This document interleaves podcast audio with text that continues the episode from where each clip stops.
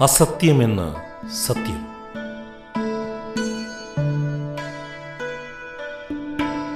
ദില്ലി ദാലിയുടെ പുതിയ ലക്കത്തിലേക്ക് സ്വാഗതം. ഞാൻ എസ് ഗോപാലകൃഷ്ണൻ.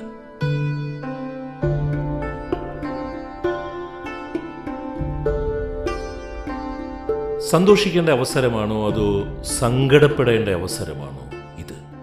സന്തോഷിക്കേണ്ട അവസരമാണോ അതോ ആശങ്കപ്പെടേണ്ട അവസരമാണോ ഇത്? അഭൂതപൂർവമായ വേഗതയിലുള്ള ലോകഗതിയിൽ അതോ വെറും ഒരു കാഴ്ചക്കാരൻ മാത്രമാണോ ഞാൻ? ബീറ്റിൽസ് എന്ന ഗായക സംഘത്തിന്റെ പുതിയ ഗാനം റിലീസ് ചെയ്യപ്പെട്ടതിനെക്കുറിച്ചാണ് ഈ ലക്കം ദില്ലി ദാലി പോഡ്കാസ്റ്റ്. ബീറ്റിൽസിന്റെ ഒരു ഗാനം കൂടി പുറത്തു വന്നു എന്നറിഞ്ഞപ്പോൾ വലിയ സന്തോഷവും ആവേശവുമാണ് എനിക്ക് ആദ്യം തോന്നിയത്. ഇന്ന് അറുപത്തിരണ്ട് വയസ്സുള്ള ആളാണ് ഞാൻ. എന്നെയും എന്നെപ്പോലെയുള്ള ലക്ഷക്കണക്കിന് ആളുകളെയും കൂടുതൽ നല്ല മനുഷ്യരാക്കിയ ഗാനങ്ങളും ഗായകരുമാണ് എന്നെ സംബന്ധിച്ചിടത്തോളം ബീറ്റിൽസ്. പാട്ടുകൾക്ക് മനുഷ്യരെ മോശമാക്കാൻ കഴിയുമോ എന്നതിന് ഒരു ഉദാഹരണം പോലും എന്റെ പക്കലില്ല. എന്നാൽ പാട്ടുകൾക്ക് മനുഷ്യരെ നന്നാക്കാൻ കഴിയുമെന്നതിന് നിരവധി ഉദാഹരണങ്ങൾ ഉണ്ട് താനും. എത്രയോ യുദ്ധവിരുദ്ധ പ്രസംഗങ്ങളെക്കാളും ഇമ്പാക്റ്റ് ഉണ്ടാക്കുവാൻ ജോൺ ലെനന്റെ ഇമാജിൻ എന്ന ഒരൊറ്റ ഗാനത്തിന് കഴിഞ്ഞു എന്നത് തന്നെ ഏറ്റവും മികച്ച ഉദാഹരണമാണ് പാട്ടുകൾക്ക് മനുഷ്യരെ നന്നാക്കാൻ കഴിയും എന്നതിന്. ഞാൻ ജനിക്കുന്നതിനും ഒരു കൊല്ലം മുൻപാണ് ആയിരത്തി തൊള്ളായിരത്തി അറുപതിൽ ആണ് ബീറ്റിൽസ് എന്ന ഗായക സംഘം ഉണ്ടായത്. ആദ്യകാലം മുതൽക്കേ അവർക്ക് ഒരു ബദൽ സ്വഭാവമുണ്ടായിരുന്നു അതുകൊണ്ട് തന്നെയാണ് അവർ ലോകത്തിലെ ജനപ്രിയ സംഗീതത്തിന്റെ രൂപവും ഭാവവും മാറ്റിക്കളഞ്ഞത്. ലോകത്തിലാകമാനമുള്ള മാനവാഭിമുഖ്യമുള്ള പ്രസ്ഥാനങ്ങളെ ആയിരത്തി തൊള്ളായിരത്തി അറുപതുകൾ മുതൽ ബീറ്റിൽസ് സ്വാധീനിച്ചു പോന്നു. ജോൺ ലെനന്റെയും പോൾ മക്കാട്നിയുടെയും വരികൾ സ്വപ്നം കാണാനുള്ള ധൈര്യവും സ്വപ്നം കണ്ട് ജീവിക്കുവാനുള്ള സൗന്ദര്യവും ആസ്വാദകർക്ക് നൽകി. എനിക്ക് നാലു വയസ്സുണ്ടായിരുന്ന ആയിരത്തി തൊള്ളായിരത്തി അറുപത്തി അഞ്ചിൽ അവർ പാടിയ എസ്റ്റർഡേ എന്ന ഗാനം ഏഴു വയസ്സുള്ളപ്പോൾ എന്റെ മകൻ അതായത് എന്റെ മകന് ഏഴു വയസ്സുണ്ടായിരുന്നപ്പോൾ അവൻ എനിക്കു വേണ്ടി പാടിയത് ഞാൻ ഇപ്പോൾ ഓർക്കുകയാണ്. അവൻ ഞങ്ങളുടെ വീട്ടിലെ ജനാലയുടെ വെളിച്ചം അവന്റെ മുഖത്തേക്ക് ഇങ്ങനെ അടിച്ചപ്പോൾ അവൻ ജനാലയിൽ ചാരി നിന്ന് അവന്റെ അച്ഛന് വേണ്ടി എസ്റ്റർഡേ എന്ന ഗാനം പാടിയത്. അവന് ഏഴ് വയസ്സേ ഉണ്ടായിരുന്നുള്ളൂ എന്ന് ഇതെല്ലാം ഞാനിവിടെ പറയുന്നത് നൗ ആൻഡ് ഡെൻ എന്ന അവരുടെ അവസാനത്തെ ഗാനം കഴിഞ്ഞ ദിവസം കൃത്യമായി പറഞ്ഞാൽ നവംബർ മൂന്നാം തീയതി പുറത്തു വന്നതാണ് വന്നതിനാലാണ്. അവസാന ഗാനം എന്നൊന്നും ഒന്നിനെക്കുറിച്ചും പറയാൻ കഴിയാത്ത ഒരു കാലത്താണ് നാം ജീവിക്കുന്നത്. ആർട്ടിഫിഷ്യൽ ഇന്റലിജൻസിന്റെ കാലത്ത് ആർക്കും ഒന്നിനും ഒരവസാനമില്ലാതായിരിക്കുന്നു. നൗ ആൻഡ് ദെൻ എന്ന ഗാനത്തിലെ ജോൺ ലെനന്റെ ശബ്ദം ആർട്ടിഫിഷ്യൽ ഇന്റലിജൻസ് വഴി ഉണ്ടാക്കിയെടുത്തതാണ്. അതിനാൽ ഇത് അവസാനത്തെ ബീറ്റിൽസ് ഗാനമെന്ന് ഉറപ്പിച്ച് നമുക്ക് പറയാൻ കഴിയില്ല. ആദ്യത്തെ ആർട്ടിഫിഷ്യൽ ബീറ്റിൽസ് ഗാനമെന്ന് വേണമെങ്കിൽ പറയാം. ഈ ഗാനം ഈ പോഡ്കാസ്റ്റിൽ ഉൾപ്പെടുത്താൻ കഴിയുമോ എന്നെനിക്ക് അറിയില്ല എനിക്ക് ഉറപ്പില്ല. പകർപ്പവകാശ നിയമങ്ങൾ മൂലം കഴിയില്ല എന്നാണ് എന്റെ ദൃഢവിശ്വാസം. പക്ഷേ ഇത് യൂട്യൂബിൽ അപ്ലോഡ് ചെയ്ത് കഴിഞ്ഞ് മാത്രമേ എനിക്കത് അറിയാൻ കഴിയൂ. ഞാനൊന്ന് ശ്രമിച്ചു നോക്കും. അനുവദിക്കപ്പെടുന്നില്ല എങ്കിൽ ആ ഗാനം ഇല്ലാതെ തന്നെ ഞാൻ ഈ പോഡ്കാസ്റ്റ് അവതരിപ്പിക്കുന്നതായിരിക്കും. ഈ ഗാന ഈ പോഡ്കാസ്റ്റിന്റെ ഡിസ്ക്രിപ്ഷനിൽ ഞാൻ ഈ പാട്ട് കേൾക്കുവാനുള്ള യൂട്യൂബ് ലിങ്ക് ഷെയർ ചെയ്യാം. പുതിയ ഗാനം നൗ ആൻഡ് ദെന്നിൽ ഇതിഹാസ ഗായകൻ ജോൺ ലെനന്റെ ശബ്ദം ആർട്ടിഫിഷ്യൽ ഇന്റലിജൻസ് വഴി നിർമ്മിച്ചതാണ് എന്ന് ഞാൻ പറഞ്ഞു.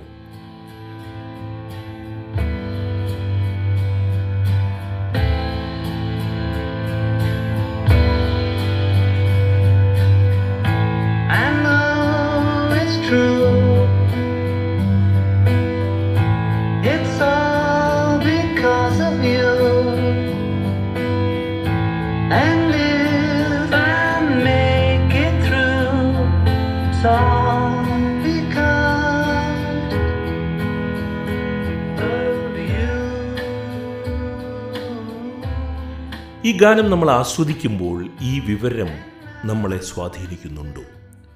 ലോകമാകമാനമുള്ള ബീറ്റിൽസ് ഗായകർ അല്ല ബീറ്റിൽസിന്റെ ആരാധകർ വളരെ വൈകാരികമായിട്ടാണ് ഇതിനെ കാണുന്നത്. ഒരു വലിയ വിഭാഗം ആളുകൾ വളരെ ശക്തമായി ഇതിനെ എതിർക്കുകയാണ്. ജോൺ ലെനന്റെ ശബ്ദം ഇങ്ങനെ ആർട്ടിഫിഷ്യൽ ഇന്റലിജൻസ് വഴി ഉണ്ടാക്കിയത്. അങ്ങനെ വൈകാരികമായി ഈ പുതിയ ഗാനത്തെ കാണുന്ന ആളുകളുടെ വികാരത്തിന് ഞാൻ എതിരല്ല അതെനിക്ക് പൂർണമായും മനസ്സിലാകുന്ന ഒന്നാണ്. പക്ഷേ ഞാൻ ചോദിക്കുന്ന ചോദ്യം ഈ ഗാനം നമ്മൾ ആസ്വദിക്കുമ്പോൾ ഇതൊരു ആർട്ടിഫിഷ്യൽ ഇന്റലിജൻസ് വഴി ഉണ്ടാക്കിയ ശബ്ദമാണ് എന്നുള്ള വിവരം നമ്മളെ സ്വാധീനിക്കുമോ? അതോ നമ്മളെ സ്വാധീനിക്കേണ്ട ആവശ്യമുണ്ടോ എന്നുള്ളതാണ്.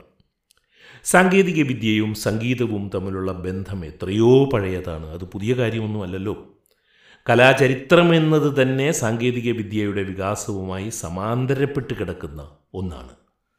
സാങ്കേതിക വിദ്യയിലൂടെ ഉണ്ടായതാണ് കലയുടെ ഓരോ ഘട്ടവും. മൈക്ക് മൈക്രോഫോൺ കണ്ടുപിടിച്ചതിന് ശേഷം സംഗീതത്തിന് വന്ന മാറ്റം തന്നെ നമുക്കറിയാവുന്നതാണ്. മൈക്രോഫോൺ നമ്മുടെ വായ്പാട്ടി രീതികളെ അപ്പാടെ മാറ്റിമറിക്കുകയായിരുന്നു എന്നുള്ളത് നമുക്കറിയാം. മൈക്രോഫോൺ വരുന്നതിന് മുൻപുള്ള പാടുന്ന രീതിയിലല്ല മൈക്രോഫോണിന് ശേഷം മനുഷ്യൻ പാടിയത്.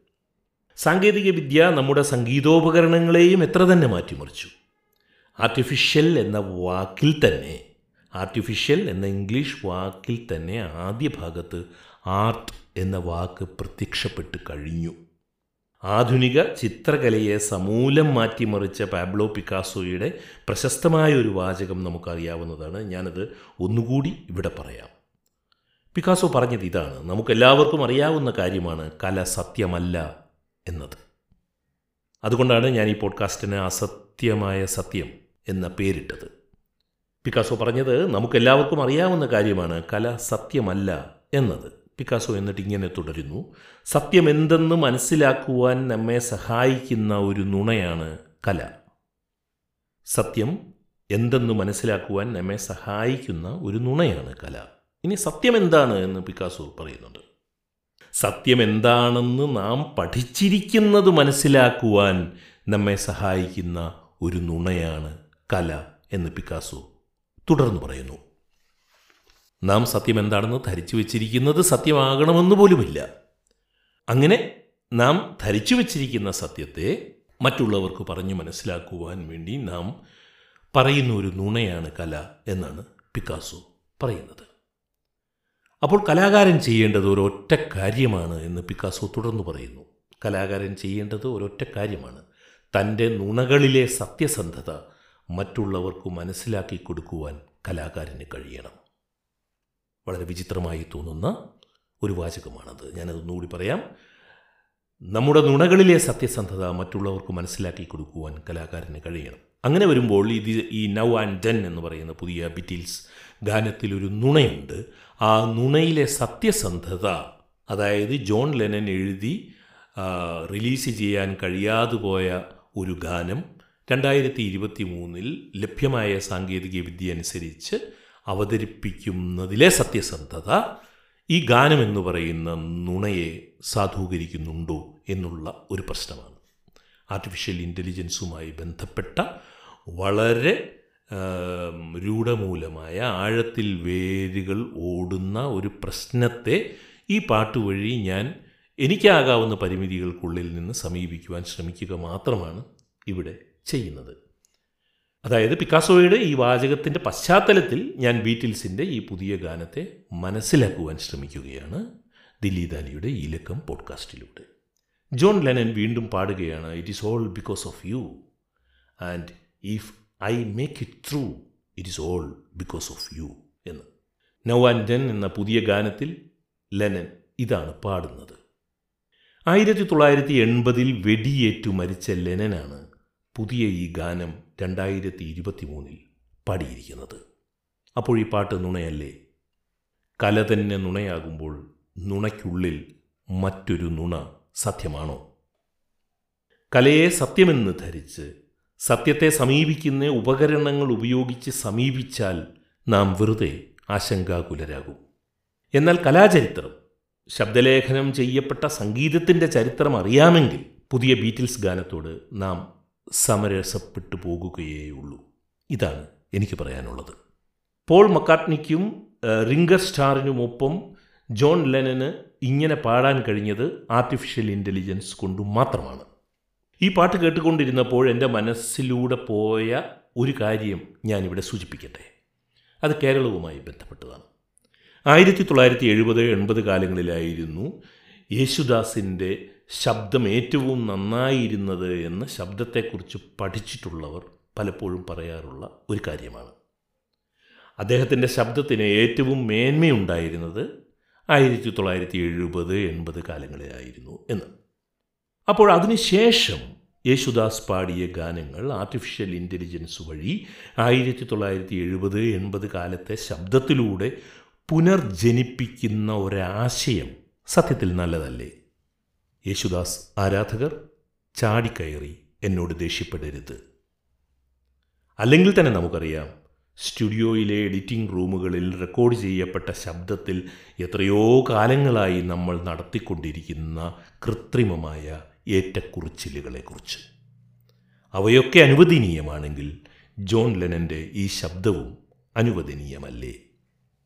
ഇപ്പോൾ റിലീസ് ചെയ്തിരിക്കുന്ന നൗ ആൻഡ് ദെൻ ആയിരത്തി തൊള്ളായിരത്തി എഴുപതുകളിൽ ജോൺ ലെനൻ എഴുതിയതാണ്. സ്വന്തം വീട്ടിലിരുന്ന് പിയാനോയിൽ ഒരു ഈണം വായിച്ചിട്ട് ഒരു ഓഡിയോ കാസറ്റ് പ്ലെയറിൽ ലെനൻ താൻ എഴുതിയ ഈ പാട്ട് പാടി റെക്കോർഡ് ചെയ്യുകയായിരുന്നു. പിന്നീട് ലെനൻ കൊല്ലപ്പെട്ടു. ബാക്കിയുള്ള ബീറ്റിൽ സംഘത്തിൽ ബാക്കിയുണ്ടായിരുന്ന മൂന്ന് പേർ ത്രീറ്റിൽസ്. ത്രീറ്റിൽസ് എന്നവർ അറിയപ്പെട്ടിരുന്നു. Paul McCartney George Harrison Ringo Starr എന്നിവർ. ആയിരത്തി തൊള്ളായിരത്തി തൊണ്ണൂറ്റി അഞ്ചിൽ ഈ പാട്ട് റെക്കോർഡ് ചെയ്ത് പുറത്തിറക്കുവാൻ ആഗ്രഹിച്ചുവെങ്കിലും അത് നടന്നില്ല. രണ്ടായിരത്തി ഒന്നിൽ ജോർജ് ഹാരിസണും മരിച്ചു.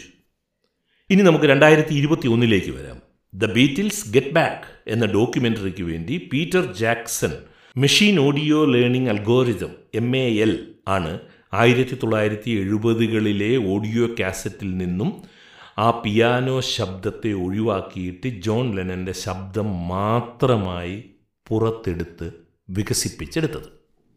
ആയിരത്തി തൊള്ളായിരത്തി തൊണ്ണൂറ്റി അഞ്ചിലെ ജോർജ് ഹാരിസന്റെ ഗിറ്റാർ ആലാപനങ്ങളിലെ അംശങ്ങൾ വേർതിരിച്ചെടുത്ത് അതും ലെനന്റെ ശബ്ദം ആർട്ടിഫിഷ്യൽ ഇന്റലിജൻസ് വഴി രൂപപ്പെടുത്തിയതും ചേർന്നിട്ടാണ് ഇപ്പോൾ ഇറങ്ങിയിരിക്കുന്ന പുതിയ ഗാനം ഉണ്ടായിരിക്കുന്നത്. പഴയ ബീറ്റിൽസിലെ ജീവിച്ചിരിക്കുന്ന രണ്ട് പേർ പോൾ മക്കാർട്ട്നിയും റിങ്കോ സ്റ്റാറും ഈ സംരംഭത്തോട് സഹകരിച്ചു. അവരും ഈ പുതിയ ഓർക്കസ്ട്രേഷനിൽ പങ്കെടുത്തിട്ടുണ്ട്. ഈ ഗാനം പുറത്തിറക്കുവാൻ ആയിരത്തി തൊള്ളായിരത്തി തൊണ്ണൂറുകളിൽ ആലോചിച്ചപ്പോൾ ജോർജ് ഹാരിസൺ അതിനെ എതിർക്കുകയായിരുന്നു. അതേക്കുറിച്ച് ആയിരത്തി തൊള്ളായിരത്തി തൊണ്ണൂറ്റിയേഴിൽ ഒരു പത്രത്തിന് നൽകിയ അഭിമുഖത്തിൽ പോൾ മക്കാത്നി പറഞ്ഞത് ജോർജ് ഹാരിസൺ എതിർത്തു എന്നാണ്. ബീറ്റിൽസ് ഒരു ജനാധിപത്യ സംവിധാനമായിരുന്നു. ഒരാൾ എതിർത്താൽ പിന്നെ ബാക്കിയുള്ളവർ ഒരാശയവുമായി മുന്നോട്ട് പോകില്ലായിരുന്നു എന്നാണ് ജോർജ് ഹാരിസൺ എന്തുകൊണ്ടാണ് ആയിരത്തി തൊള്ളായിരത്തി തൊണ്ണൂറിൽ ഈ പാട്ട് തൊണ്ണൂറുകളിൽ ഈ പാട്ട് പുറത്തിറക്കാൻ സാധിക്കാതെ വന്നത് എന്നുള്ളതിന്റെ ന്യായീകരണമായിട്ട് പറഞ്ഞതാണ്. ബീറ്റിൽസ് ഒരു ജനാധിപത്യ സംഘമായിരുന്നു. ജോർജ് ഹാരിസൺ എന്ന ഒരൊറ്റ ഒരാൾ എതിർത്തതുകൊണ്ട് അത് നടന്നില്ല എന്ന്. ലെനൻ നേരത്തെ മരിക്കുകയും ചെയ്തിരുന്നു. അപ്പോൾ ഇവിടെ ഒരു ധാർമ്മികതയുടെ പ്രശ്നമുണ്ട്. നാല് പേർ അടങ്ങുന്ന ഒരു ജനാധിപത്യ സമൂഹത്തിലെ രണ്ടു പേർ മരിച്ചു കഴിഞ്ഞാൽ അവർ ജീവിച്ചിരിക്കുമ്പോൾ എതിർത്തിരുന്ന ഒരു കാര്യം തള്ളിക്കളയുവാൻ പിന്നീട് ജീവിച്ചിരിക്കുന്ന വെറും രണ്ടു പേർക്ക് പറ്റുമോ എന്നുള്ളതാണ് ഇതിലെ ധാർമ്മികതയുടെ പ്രശ്നം. ആ പ്രശ്നത്തിന് പക്ഷെ കലയുമായി ബന്ധമില്ല. കല വ്യാജമാണെന്ന് ആർട്ടിഫിഷ്യലാണെന്ന് നാം ആദ്യമേ പറഞ്ഞു കഴിഞ്ഞു. പക്ഷേ ആ പ്രശ്നം നിലവിലുണ്ട്. ആ ധാർമ്മികതയുടെ പ്രശ്നം നിലവിലുണ്ട്.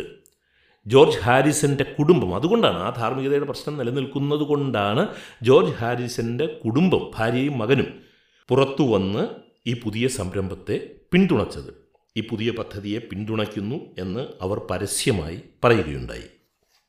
ആയിരത്തി തൊള്ളായിരത്തി എഴുപതുകളിൽ ജോൺ ലെനൻ പാടിയ ഡെമോ ഗാനത്തിൽ നിന്നും തികച്ചും വ്യത്യസ്തമാണ് ഇപ്പോൾ പുറത്തിറങ്ങിയിരിക്കുന്ന ലെനൻ ആലാപനം. സ്വാഭാവികമായും വീട്ടിലിരുന്ന് വെറുതെ പിയാനോയിൽ വായിച്ച് അശ്രദ്ധമായി ജോൺ ലെനൻ പാടിയ ഒരു ഗാനമല്ല ഇപ്പോൾ നാം കേൾക്കുന്ന ഈ ഗാനം. പാടിയപ്പോഴുള്ള അപൂർണതകളൊന്നും തന്നെ പുതിയ റിലീസിലില്ല. പെർഫെക്റ്റാണ് പുതിയ റിലീസ്. ജോൺ ലെനൻ ശ്രദ്ധിച്ച് മനോഹരമായി ഒരു സ്റ്റുഡിയോയിലിരുന്ന് പാടിയതുപോലെ നമുക്ക് തോന്നും ഇപ്പോൾ ഈ ഗാനം കേട്ടാൽ. എഴുതപ്പെട്ട വരികളിലെ ഒരു ഭാഗം ഉപേക്ഷിക്കപ്പെട്ടിട്ടുണ്ട്. അവിടെയും ഒരു പ്രശ്നമുണ്ട്. അതിന് ലെനൻ അനുവാദം നൽകുമായിരുന്നോ എന്നൊരു ചോദ്യം പല ആളുകളും ഉന്നയിക്കുന്നുണ്ട്. ഒരു ജനാധിപത്യ സംഘത്തിലെ രണ്ടുപേർ മരിക്കുകയും ബാക്കി വന്ന രണ്ടുപേർ നാലുപേരുടെ ജന്മകൃത്യങ്ങൾ ചെയ്യുവാൻ ശ്രമിക്കുമ്പോൾ ഉള്ള ധാർമ്മിക പ്രശ്നങ്ങൾ എങ്ങനെയാണ് പരിഹരിക്കേണ്ടത്? എവിടെയാണ് പരിഹരിക്കേണ്ടത്? ഒരു ഗാനത്തിലാണോ പരിഹരിക്കേണ്ടത്? ഒരു കലാശില്പത്തിലാണോ പരിഹരിക്കേണ്ടത്? അതോ കലയ്ക്ക് പുറത്തുള്ള ജീവിതത്തിലാണോ പരിഹരിക്കേണ്ടത്? ഈ ധാർമ്മിക പ്രശ്നം. എന്തൊക്കെ പറഞ്ഞാലും അസാധാരണ ഭംഗിയുള്ള ഒരു ഗാനമാണിത്. എന്റെ പരിമിതമായ കേൾവി പരിജ്ഞാനത്തിൽ നിന്ന് കേൾവി പരിചയത്തിൽ നിന്ന് കേൾവി പരിജ്ഞാനം എന്ന് പോലും ഞാൻ പറയുന്നില്ല. എന്റെ വളരെ പരിമിതമായ കേൾവി പരിചയത്തിൽ നിന്നാണ് ഞാൻ പറയുന്നത്. അസാധാരണ ഭംഗിയുള്ളൊരു ഗാനമാണ്. എനിക്ക് ഈ ഗാനം ഇഷ്ടമാണ്. ഈ ഗാനം കേൾക്കുവാനുള്ള ലിങ്ക് ഞാൻ ഈ പോഡ്കാസ്റ്റിനെ കുറിച്ചുള്ള ഡിസ്ക്രിപ്ഷനിൽ നൽകുവാൻ ശ്രമിക്കും. ഒരുപക്ഷെ ഈ പോഡ്കാസ്റ്റിൽ തന്നെ ഈ ഗാനം ഉൾപ്പെടുത്തുവാൻ എനിക്ക് കഴിഞ്ഞില്ല എങ്കിൽ അത് നിങ്ങൾ കേൾക്കുവാൻ ശ്രമിക്കണം. എന്നാൽ മാത്രമേ ഈ പോഡ്കാസ്റ്റ് പൂർത്തിയാകുന്നുള്ളൂ. ആ ഗാനം കൂടി കേട്ട് കഴിഞ്ഞാൽ മാത്രമേ ഈ പോഡ്കാസ്റ്റ് പൂർത്തിയാകുന്നുള്ളൂ. ആർട്ടിഫിഷ്യൽ ഇന്റലിജൻസ് എന്നത് എന്തോ പുതിയ കാര്യമാണെന്ന് വിചാരിച്ച് അതിനെ സമീപിക്കാതിരിക്കുക. മനുഷ്യന്റെ കലാചരിത്രത്തിൽ എന്നുമുണ്ടായിരുന്ന ഒരു പ്രക്രിയയുടെ പരിണാമത്തിന്റെ ഒരു പ്രത്യേക ഘട്ടം മാത്രമാണ് ഇത്. നൗ ആൻഡ് ദെൻ ബീറ്റിൽസ് എന്ന മഹാഗായക സംഘത്തിനുള്ള ഒരു വ്യാജ ആദരാഞ്ജലിയാണ് എന്നാൽ അത് സുന്ദരമായ ഒരാദരാഞ്ജലിയാണ്. അസത്യമായ സത്യം.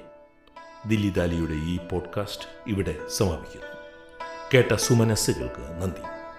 ദില്ലി ദാലി എന്ന ഈ പോഡ്കാസ്റ്റ് ഇതുവരെ സബ്സ്ക്രൈബ് ചെയ്തിട്ടില്ല എങ്കിൽ സബ്സ്ക്രൈബ് ചെയ്ത് ഈ പോഡ്കാസ്റ്റ് സംരംഭത്തെ വിജയിപ്പിക്കണമെന്ന് ഞാൻ അപേക്ഷിക്കുകയാണ്. നമസ്കാരം. ഞാൻ എസ് ഗോപാലകൃഷ്ണൻ.